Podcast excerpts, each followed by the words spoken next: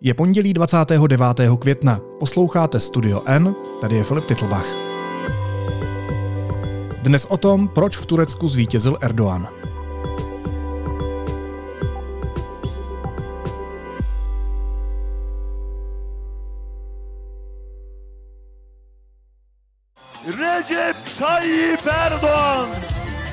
This has been one of the most important fights in a political career spanning three decades. Turkey's incumbent President Erdogan has been declared winner of Turkey's runoff election. Erdogan controlled the press. He packed his uh, the Supreme Election Committee with his appointees. He's imprisoned uh, opposition members. Turecko zná jméno hlavy státu na příštích pět let. V těsném hlasování druhého kola vyhrál stávající prezident Erdoğan, který je v Turecku u moci přes 20 let. Co má teď autoritářský vůdce v plánu? A jaký vliv to bude mít na tureckou společnost i mezinárodní politiku? O tom teď budu mluvit s reportérkou Deníku N, která přímo na místě sledovala první kolo volby. Dominiko, vítej, ahoj. Ahoj Filipe, dobrý den. Bugün kimse kaybetmemiştir. 85 milyonun tamamı kazanmıştır. Milletimizin bize verdiği sorumluluğun gereği olarak kimseye kırgın, küskün, kızgın, öfkeli değiliz. Je to překvapivé vítězství, že vyhrál Erdoğan? Já myslím, že potom, eh, jak dopadlo to první kolo, tak to znovu zvolení vlastně už tak překvapivé nebylo, nebo hodně lidí ho očekávalo, i když s jistotou se v Turecku nedá předpovídat vůbec nic. Já třeba, když jsem si chystala text, který jsme vydávali eh, včera večer, tak jsem si pro jistotu připravila ještě pořád obě dvě varianty, protože opravdu ono to bylo tak těsné a ta čísla eh, těch agentur, které průběžně zveřejňovaly výsledky, eh, byly tak blízké. Jedna agentura v jeden moment říkala, že vede Erdogan, druhá říkala, že vede Kloždarolu, takže to bylo opravdu napínavé, takže jsem nevylučovala já třeba osobně nic, ale předpokládalo se nebo uh, byly domněnky, že to míří spíš k vítězství Erdoana. We begin in Turkey, where Recep Tayyip Erdogan has won the presidential runoff election, securing a third term in office. He won more than 52% of the vote in an election that has been described as one of the most important in the country in decades. No a když je to vítězství tak těsné, tak eh, znamená to, že Erdogan nemá tak pevnou pozici, jakou měl v minulosti? Na to asi existují různý výklady, ale já to tak rozhodně čtu, protože když se podíváme na výsledky volby v roce 2014, kdy se poprvé prezident volil napřímo v Turecku, eh, tak Erdogan zvítězil s nějakými 51, osmi desetinami procenta uh, a vyhrál hned v prvním kole. V roce 2018 to dopadlo podobně, taky vyhrál v prvním kole, měl necelých 53% hlasů a ten jeho rival vlastně zaostával s nějakými 30%. Takže dnes, uh, když se koukáme na tu prezidentskou volbu, tak za prvé vidíme, že poprvé někdo dostal Erdoana do druhého kola, což si myslím, že je samo o sobě docela sil, silný projev nějakého jako nesouhlasu s tou jeho vládou. A zároveň ten opoziční kandidát uh, dokázal spojit docela silně tureckou opozici, což je taky nějaký historický moment pro tureckou politiku. Na druhou stranu ale musíme si připustit to, že e, existuje taky dost jako skeptických hlasů, které říkají, že no, ale když ne teď, tak kdy? Protože ta země je na tom opravdu docela ekonomicky špatně, má prostě e, vypořádává se z dopady ničivého zemětřesení únorového, e, které se vyžádalo přes 50 tisíc obětí, takže možná ten moment, eh, kdy mohla přijít ta změna, eh, nastal, ale prostě těch hlasů nebylo dost pro to, aby se to stalo skutečností. Ale pro Erdoana je to určitě, určitě eh, pozice, ve které musí přemýšlet nad tím, jak dál pokračovat, protože nikdy takhle ohrožený vlastně v tom v té politické aréně, ve které on se pohybuje u moci už uh, přes 20 let. Nikdy takhle ohrožený nebyl, nikdy nemusel do druhého kola, takže za mě to opravdu znamená, že povede teď velmi polarizovanou zemi, která se svým způsobem rozdělila vejpůl a každá půlka uh, jedna větší, teda o něco, si vybírala docela jinou uh, tu vizi pro Turecko do budoucna. A když se bavíme o tom nevyužitém momentu, tak co bylo tím hlavním důvodem, že ho jeho vyzývatel Kužduralu vlastně nedokázal nakonec porazit? Eh, já si to sama pro sebe interpretuju eh, na základě těch různých rozhovorů, které jsem vedla jak v Turecku, tak s experty třeba eh, tady v Česku. A je tam několik aspektů. Jeden z nich je samozřejmě samotný výběr toho protikandidáta.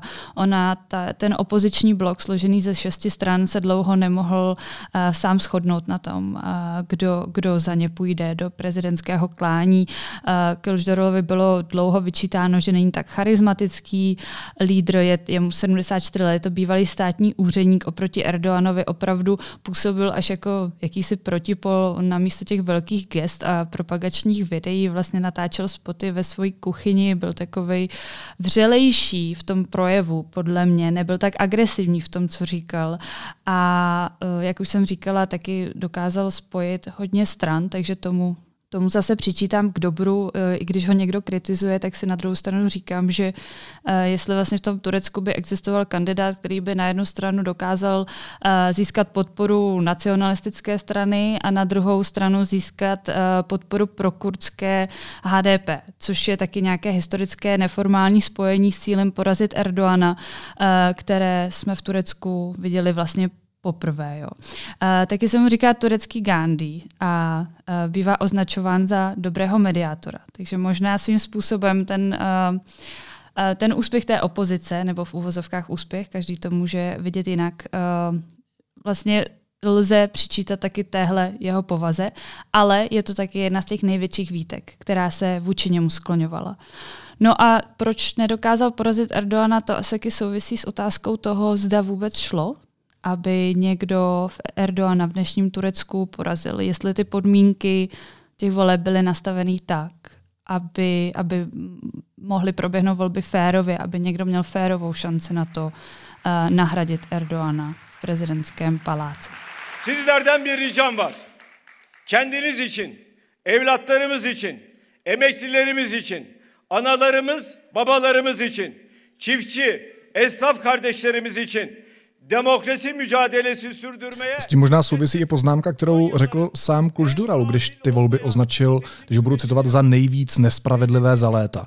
Uh, tak když to teď naznačuješ, tak znamená to, že opravdu fakticky spravedlivé nebyly? Nejsou to jenom slova poroženého člověka, který prostě nedokázal zvítězit na, nad Erdoganem, ale zkrátka uh, ty podmínky nejsou nastavené tak, aby kdokoliv Erdoana dokázal nakonec porazit? Myslím si, že nejsou ty podmínky férové. Není to tak, že by uh, obyvatelé Turecka nepřišli k volbám a neměli na těch lístcích uh, dvě možnosti. To vůbec ne. Ani se neobjevily nějaké jako větší nesrovnalosti, co se týče hlasování. Ale potom jsou tam uh, různé aspekty, které ukazují na to, že to férové není. Ten první a pro mě nejvýraznější, když jsem v Turecku byla, tak je vlastně ovládání médií. Erdogan a jeho vláda podle reportéru Bez hranic ovládá na 90% médií v zemi, uh, což dává strašně malý prostor opozici a podle mnoha expertů i Mezinárodní pozorovatelské mise OBSE uh, to dalo hlavně obrovitánskou výhodu AKP a současnému prezidentovi. Opakuje se tak vlastně scénář i z roku 2018, kdy uh, OBSE konstatovala to samé. Takže ty základní principy pro konání demokratických voleb země uh, úplně nesplňuje. A já to připisuju a ostatní zahraniční pozorovatelé, analytici, politologové to připisují právě tomuhle. A další věc je, že Erdogan uh, roky pracuje na nějakém umlčování svých kritiků. V Turecku se řeší, že se zavírají novináři, že se zavírají aktivisté, že se uh, zavírají členové opozičních politických stran. Takže i tohle určitě přispívá k nějaké nespravedlnosti nebo neférovosti toho, jak volby probíhají. A nepomáhá tomu určitě i nějaká jako atmosféra uh, autocenzury což prostě taky negativně si myslím ovlivňuje uh, to, jak kampaň, uh, kampaň probíhá. A pak ještě taková absurdita jedna, například, co mě překvapilo, bylo, že a turecký prezident šel volit v Istanbulu, tak vyšel z té volební místnosti a začal rozdávat lidem prostě 200 tureckých lir za to, že tam jsou.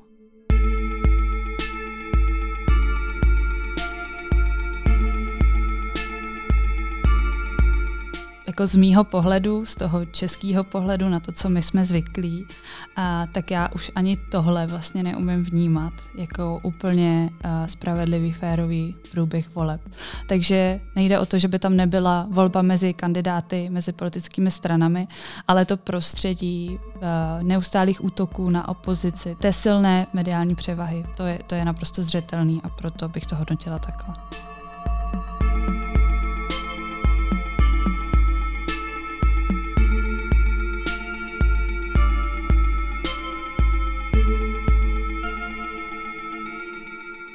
Tak on ten model je úplně jasný a platí všude po světě. Tam, kde vládne autoritář, tak tam se jaksi moc nedaří opozici. Vidíme to v Rusku, vidíme to v Bělorusku, vidíme to v Číně.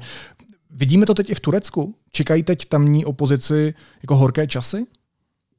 Určitě ano. Eh, vychází to taky z principu prezidentského systému, eh, který v Turecku eh, několik let už je, protože sice parlament tam je, vyhrál ho Erdogan, jeho AKP, získali nejvíc křesel 14. května, kdy se konalo první kolo prezidentské volby a zároveň parlamentní volby.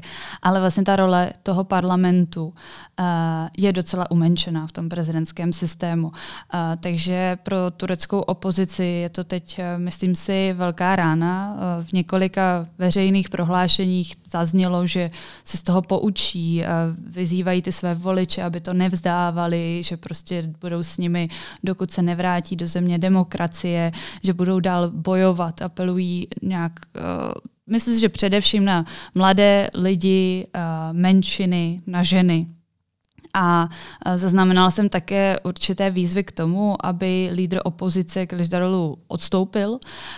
Nejsem si ale úplně jistá, že to je momentálně na pořadu dne, zatím jsem nic takového minimálně neviděla.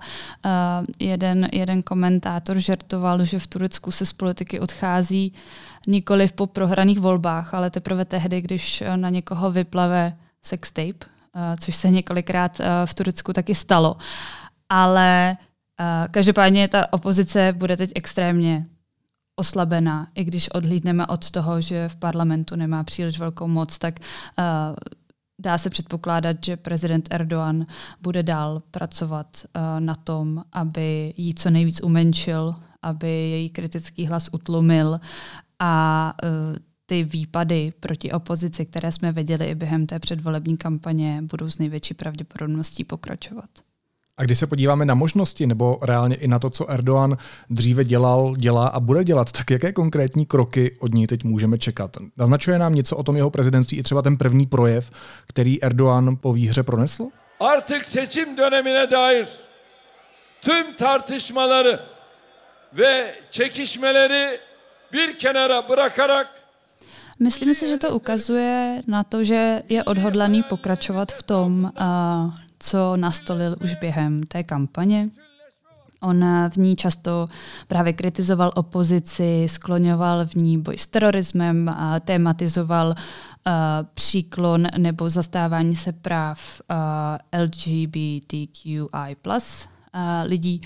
A tohle všechno vlastně nějakým způsobem zopakoval také v tom prvním projevu. Uh, ono je zajímavé se kouknout na oficiální stránky jeho, jeho kanceláře, kde ten projev je přepsaný uh, do angličtiny a tam člověk vidí, jak vlastně každý z 85 milionů li, jako lidí v Turecku dnes vyhráli. Je takový, jako, zní to vlastně hrozně smířlivě, ale realita toho prvního proslovu nebo toho projevu k lidem v Istanbulu byla docela jiná, byla útočná a byla podobně útočná uh, jako, jako to, co jsme viděli uh, během té kampaně.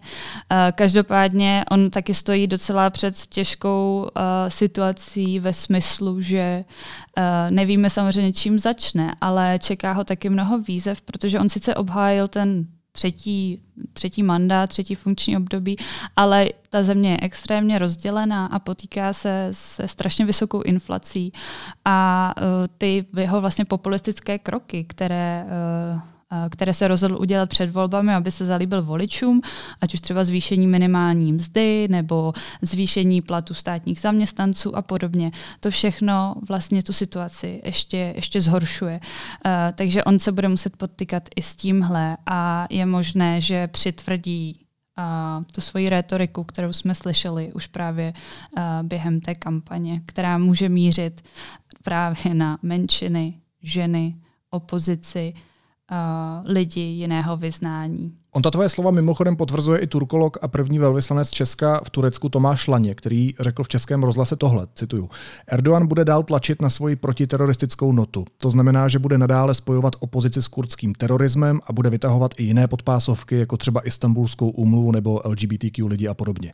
Tak já bych tady řekl, že tohle je asi symptomatické, tohle jsou zkrátka témata, která už tradičně otevírají autoritáři po celém světě. Ale mě by zajímala jiná věc. Eh, zvítězil by, kdyby nestrašil, kdyby tu společnost nepolarizoval, jak říkáš?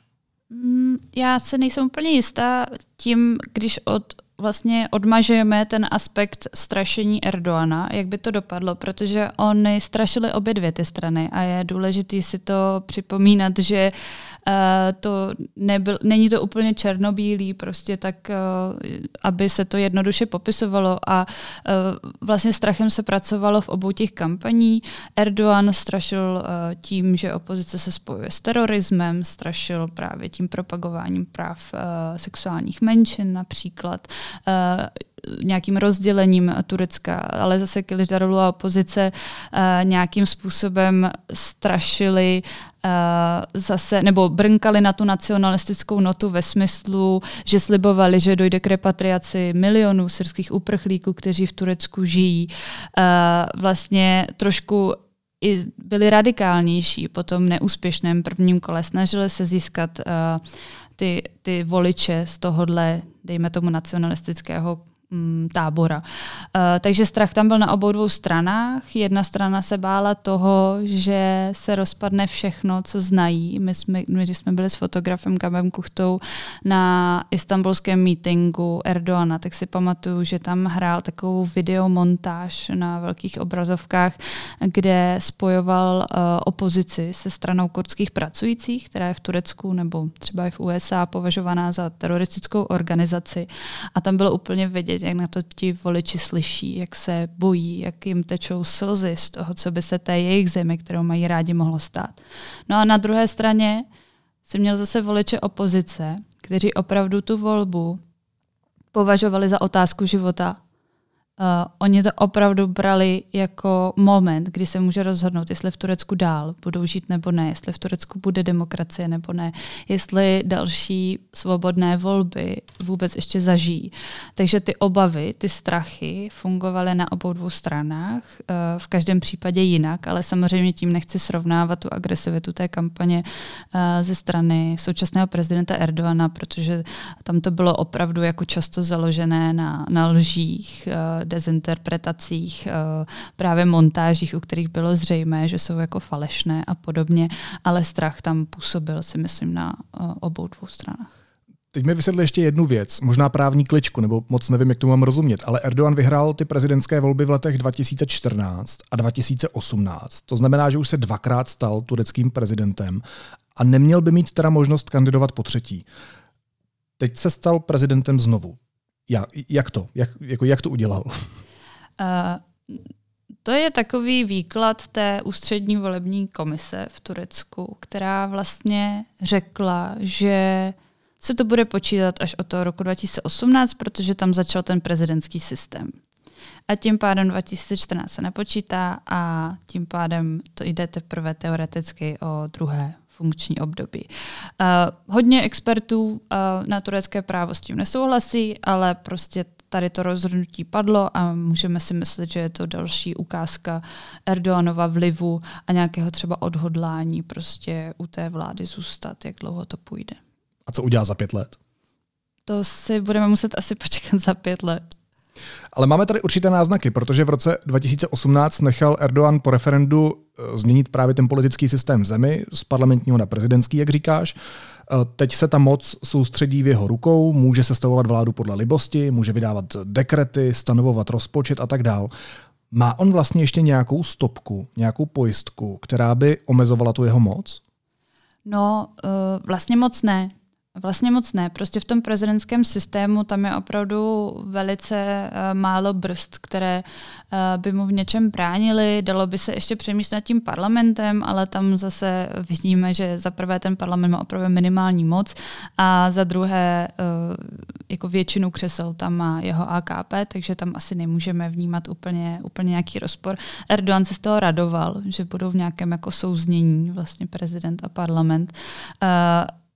Ostatní kritičtější hlasy z řad expertů říkají, že právě uh, tohle může být ten definitivní odklon od, té, od toho demokratického směřování, že, že vlastně ty, ty volby letošní byly nějakým jako posledním demokratickým atributem, uh, které Turecko mělo, že sice bylo náročné uh, v nich vyhrát, Eh, teoreticky, ale zároveň pořád se děli podle nějakých pravidel. Pořád uh, turečtí obyvatele měli volbu vybrat si z těch různých stran a teď nikdo neví, co se vlastně stane. Uh, jak, to, jak se bude ta situace uh, pro tureckou demokracii dál vyvíjet. Takže já bych odpověděla, že pojistky a stopky uh, tam nejsou. Možná si umím představit, že v určitém slova smyslu mezinárodní společenství může sehrát uh, v některý moment silnou roli, ale zároveň Turecko je zase pro tu geopolitickou situaci tak důležité, že uvidíme, jak se ta dynamika rozvine do budoucna. No a když posloucháme od různých analytiků, že to je nebezpečný krok pro tureckou demokracii, že si Turecko vybralo odklon od demokracie, tak je to něco, co tamní společnost chce? A nebo je to spíš vedlejší produkt těchto voleb?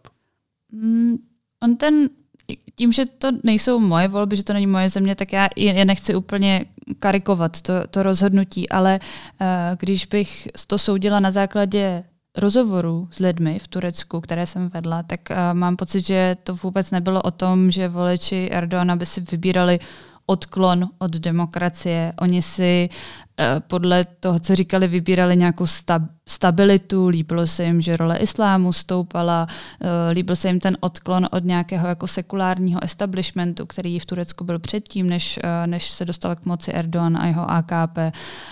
Vyzdvihovali to, jak se situace v Turecku zlepšila, jak vyrostly tam města a ty dálnice a, a letiště a vlastně pro ně představoval jediného člověka, který je schopný vést tu zemi do budoucna. Takže pro ně to opravdu byla spíš nějaký, jako pro ně to byl spíš symbol stability, uh, než že by šli uh, přímo proti demokracii a právnímu státu. Myslím si, že uh, tohle v té volbě třeba tolik netematizovali nebo nepojmenovávali přesně. Ono to není úplně jednoduchý odhlédnout od všech těch kritických a problematických věcí, které člověk najde na Erdoganovi, ale najdeš na něm i něco pozitivního. A tady musím říct, že pozitivního z toho našeho západního pohledu je něco, čím ozdravuje demokracii, něco, čím buduje ten právní stát, něco, čím zlepšuje ten život v zemi. No, z mého pohledu neozdravuje demokracii a nebuduje právní stát. Uh, ale z pohledu mnoha voličů evidentně zlepšuje život v zemi. Uh, já to neumím úplně komparativně uh, říct, ale zároveň, když jsem viděla to nadšení, tu důvěru v něj u těch voličů, tak uh, něco dělá správně, protože ty lidi třeba v tom v těch oblastech zemětřesením zasažených, oni opravdu říkali, my máme všechno, Erdogan je v tom s námi, on to nemohl ovlivnit, uh, zemětřesení, za to mohl Allah, ale Erdogan nám pomáhá a je tady. A už tady několikrát byl, on pro Turecko dělá všechno, uh, pracuje. Oni jsou mu vděční, oni jsou mu zavázaní za to, co uh, z Turecka udělal, jak Turecko pozvedl, uh, jak ho vede, cítí se s ním v bezpečí. Takže možná z mého pohledu to smysl nedává, ale evidentně dostatek uh, tureckých voličů se pro něj, se pro něj rozhodlo a určitě to nebylo proto, že by chtěli jít proti demokracii nebo právnímu státu. Dominiko, ještě poslední otázka. Co bude to Erdoganovo znovu zvolení znamenat pro svět, pro nás? Jak se propíše do mezinárodních vztahů? No, to je, myslím, něco, co sleduje uh, spousta zemí. Uh, na světě momentálně, uh, to je trošku takový vabank s Tureckem, protože on je zároveň uh, Turecko je velmi blízko se západu, ale zároveň to taky jako nejistý člen těch různých uskupení. Dá se asi předpokládat, že bude udržovat nějaké uh, dobré vztahy s Ruskem nadále, uh, protože to je něco, jsme viděli uh, už, už před volbami. Mezi prvními gratulanty Erdoganovi byl maďarský premiér Viktor Orbán, což mi přijde taky trošku příznačné, jakoby kde, jsou, kde jsou ty aliance. Uh, myslím si, že nemůžeme čekat úplně nějaké jako extrémní zlepšení vztahů uh, třeba se spojenými státy, ale zároveň uh, Turecko i Spojené státy se navzájem potřebují. Turecko má druhou největší armádu v NATO, uh, takže uvidíme, jak se to, tak, jak se to rozvine. Když už jsem zmínila NATO, tak tak je otázkou, jak to dopadne se Švédskem a jeho vstupem. Turecko a Maďarsko jsou dvě země, které jsou proti. Myslím si, že když jsme viděli to, tu velkou tematizaci boje proti terorismu v Turecku v předvolebním období, tak bude dost zajímavé sledovat, jak se to bude protahovat a za jakou cenu Turecko bude ochotné na ten vstup třeba kývnout. A potom je tam samozřejmě taky otázka například migrace kde Turecko pro Evropskou unii, evropské země bude hrát uh, velmi důležitou roli. Takže je to trošku nevyspytatelné, co se stane, ale myslím si, že všichni Turecko uh, sledují a měli by sledovat, protože to opravdu není země, kterou lze přehlížet a právě možná kvůli tomu kvůli těm obavám z toho, jakým směrem se právě teď vydává, uh, ji potřebujeme pozorovat ještě mnohem uh, víc blízka. Mimochodem, když jsem mluvila o příznačnosti, tak kromě Orbána velmi rychle přespěchal s gratulací Andrej Babiš. Just saying. Mluvil jsem s reportérkou deníku N Dominikou Píhovou, která volby sledovala přímo v Turecku. Dominiko, moc ti děkuju a měj se hezky. Ahoj. Děkuju, ahoj, naslyšenou.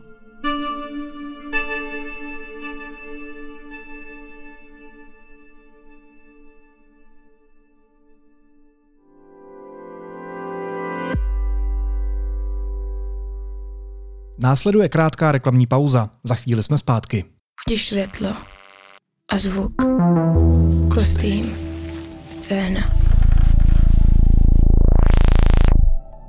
Pražské kvadrinále scénografie a divadelního prostoru 8.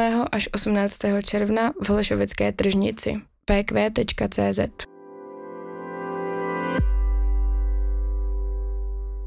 A teď už jsou na řadě zprávy, které by vás dneska neměly minout. Ukrajinská metropole se stala cílem neobyčejně intenzivního raketového útoku, který následoval bezprostředně po nočním náletu dronů. Lidé hlásí výbuchy i z centra Kijeva. Mnozí se po dlouhé době opět schovávají v metru. Náčelník generálního štábu Karel Řehka je přesvědčený, že Rusko směřuje k válce s NATO. Prohlásil to na bezpečnostní konferenci v poslanecké sněmovně. Zkušený tým pěti kriminalistů, který vyšetřoval nejznámější české případy terorismu, končí, zjistil to deník N. Pětice policistů opouští svoje pracoviště na nedávno vzniklé Národní centrále proti terorismu, extremismu a kybernetické kriminalitě a vrací se k původnímu útvaru, který už terorismus nevyšetřuje. Z jakého důvodu tým končí, nechává policie bez odpovědi. Takové personální přechody jsou podle vedení běžné. Ministrině Černochová se podle zjištění deníku N opět sešla s ředitelem ústřední vojenské nemocnice Miroslavem Zavoralem. Stalo se tak poté, co ho na předchozí schůzce požádala o odchod z funkce. Kromě toho rezort poslal do nemocnice kontrolu.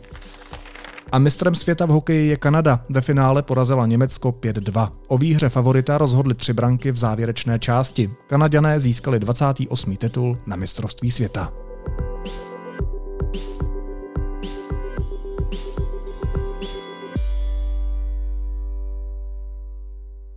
A na závěr ještě jízlivá poznámka. SPD a Trikolora dokončují memorandum, podle kterého plánují spolupracovat ve všech následujících volbách. Bojí se totiž rostoucího vlivu hnutí pro Jindřicha Reichla, který začíná v prostoru radikální pravice zabírat čím dál víc prostoru. Zuzana Majerová na demonstraci v Liberci hlásala, že je třeba zachránit Českou republiku. Dostali jsme se do paradoxní situace, kdy chce radikální pravice zachraňovat zemi před radikální pravicí. A co kdyby si to svoje memorandum podepsali všichni navzájem, chytli se za ruku a naslyšenou zítra.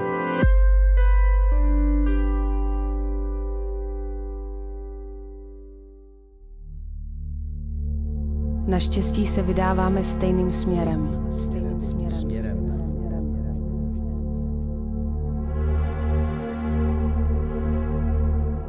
Představení Fata Morgana choreografa Pavla Sakoviče od června 2023 ve studiu Hrdinů v Praze.